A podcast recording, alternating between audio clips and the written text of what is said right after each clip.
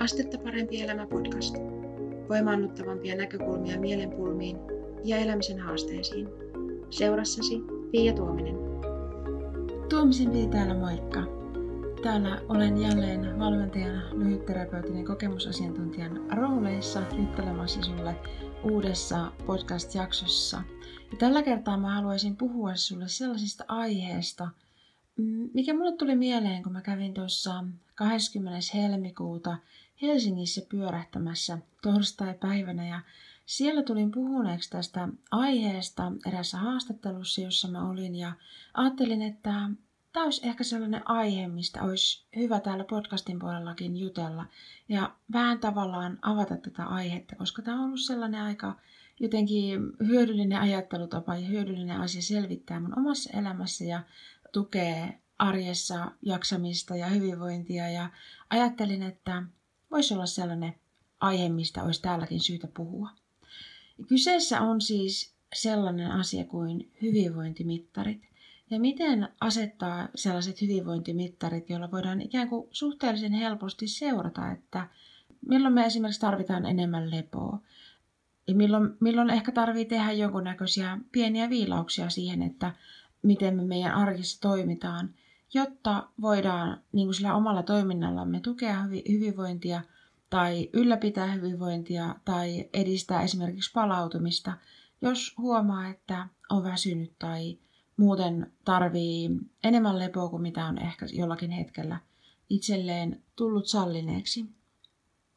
Ja nyt tämä hyvinvointimittarit ajatus lähtee tavallaan siis siitä, että meillä on jonkunlaiset merkit siitä, että mistä me tiedetään, että voidaan hyvin. Mistä sä tiedät, että sä voit hyvin? Mistä sä tiedät, että sä saat riittävästi lepoa ja riittävästi unta?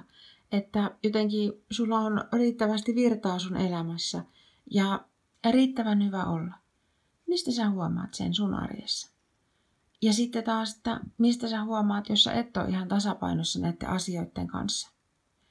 Mä kerron sulle muutamia esimerkkejä siitä, että millaisia ikään kuin merkkejä mun arjessa on, että milloin mä huomaan, että nyt mä tarvin enemmän lepoa ja täytyy kiinnittää johonkin asiaan erityistä huomiota. Ja nämä voi siis olla sekä sellaisia jotenkin ikään kuin sisäisiä mittareita, että sä huomaat omasta olosta, että nyt tarvii tehdä jonkunnäköistä muutosta. Ehkä tarvii levätä enemmän tai muuta vastaavaa.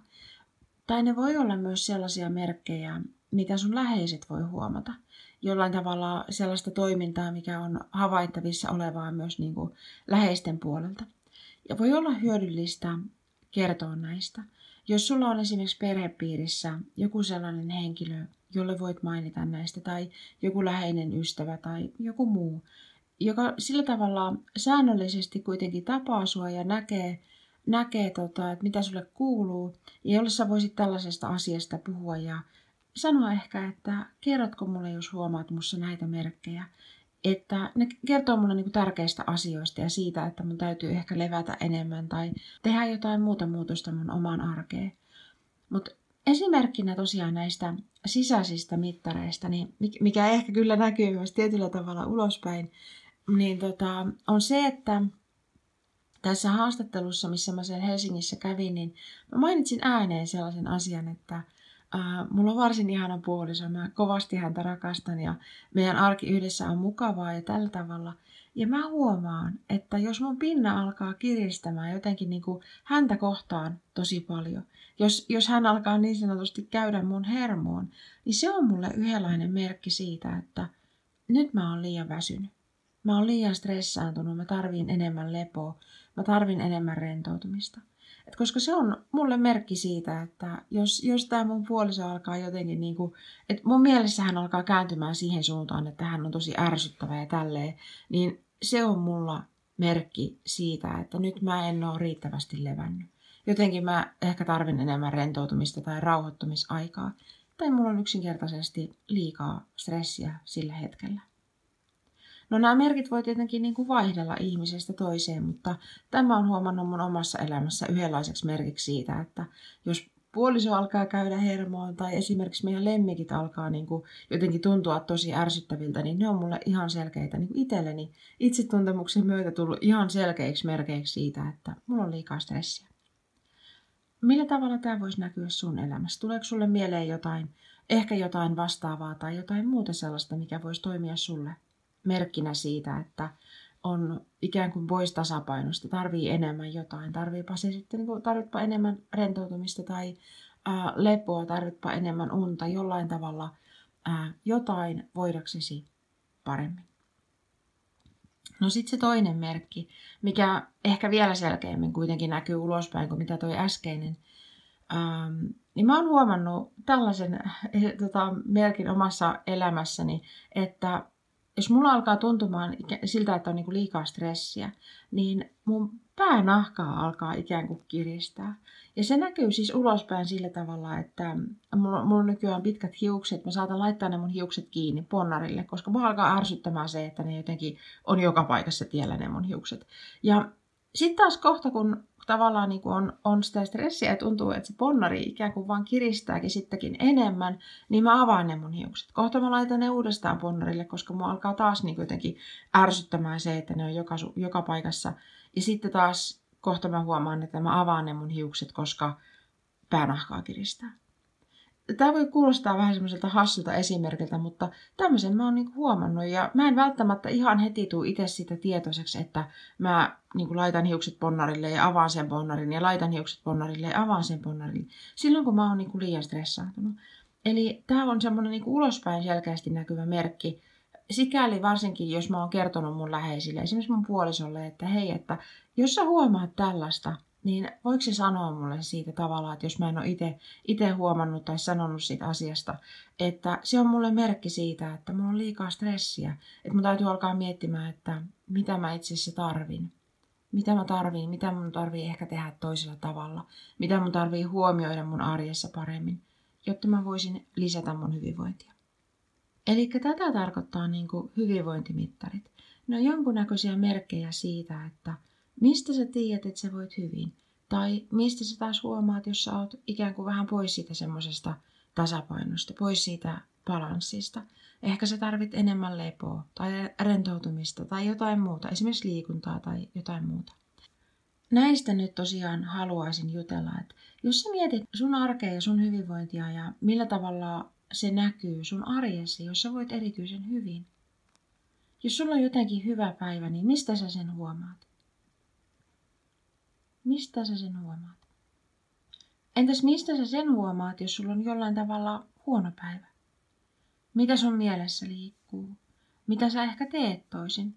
Onko sä taipuvaisempi vaikkapa jäämään kotiin sen sijaan, että lähtisit käymään vaikka lenkillä tai kaupassa – millaista ehkä jotain toimintaan liittyvää tai siihen liittyvää, mitä sä arjessa teet niin kuin ajankäytöllisesti jonain tiettynä päivänä. Millaisia asioita liittyy sellaisiin päiviin ja siihen osaan sun arkea, kun sä voit hyvin, ja sitten taas sellaisiin päiviin ja silloin, kun sä et voi kovin hyvin. Mitä silloin tapahtuu, kun sä oot esimerkiksi väsynyt tai stressaantunut tai et voi kovin hyvin jollain muulla tavalla? Ja sitten taas, miten sä voit ja to, miten sä toimit silloin, kun, kun voit hyvin. Millaisia merkkejä sä voisit ajatella, niin kuin, että sulla on sisäisesti jotenkin semmoisia omassa olotilassa tai ajattelussa niin kuin merkkejä siitä, että nyt mä voin hyvin tai nyt mä voin huonosti, just niitä hyvinvointimittareita. Ja millaisia ehkä ulospäin näkyviä merkkejä on, jotka kertoo siitä, että nyt ei ole kaikki hyvin, on liikaa stressiä, liian vähän levännyt tai muuta. Tai sitten kertoo, että kaikki on hyvin.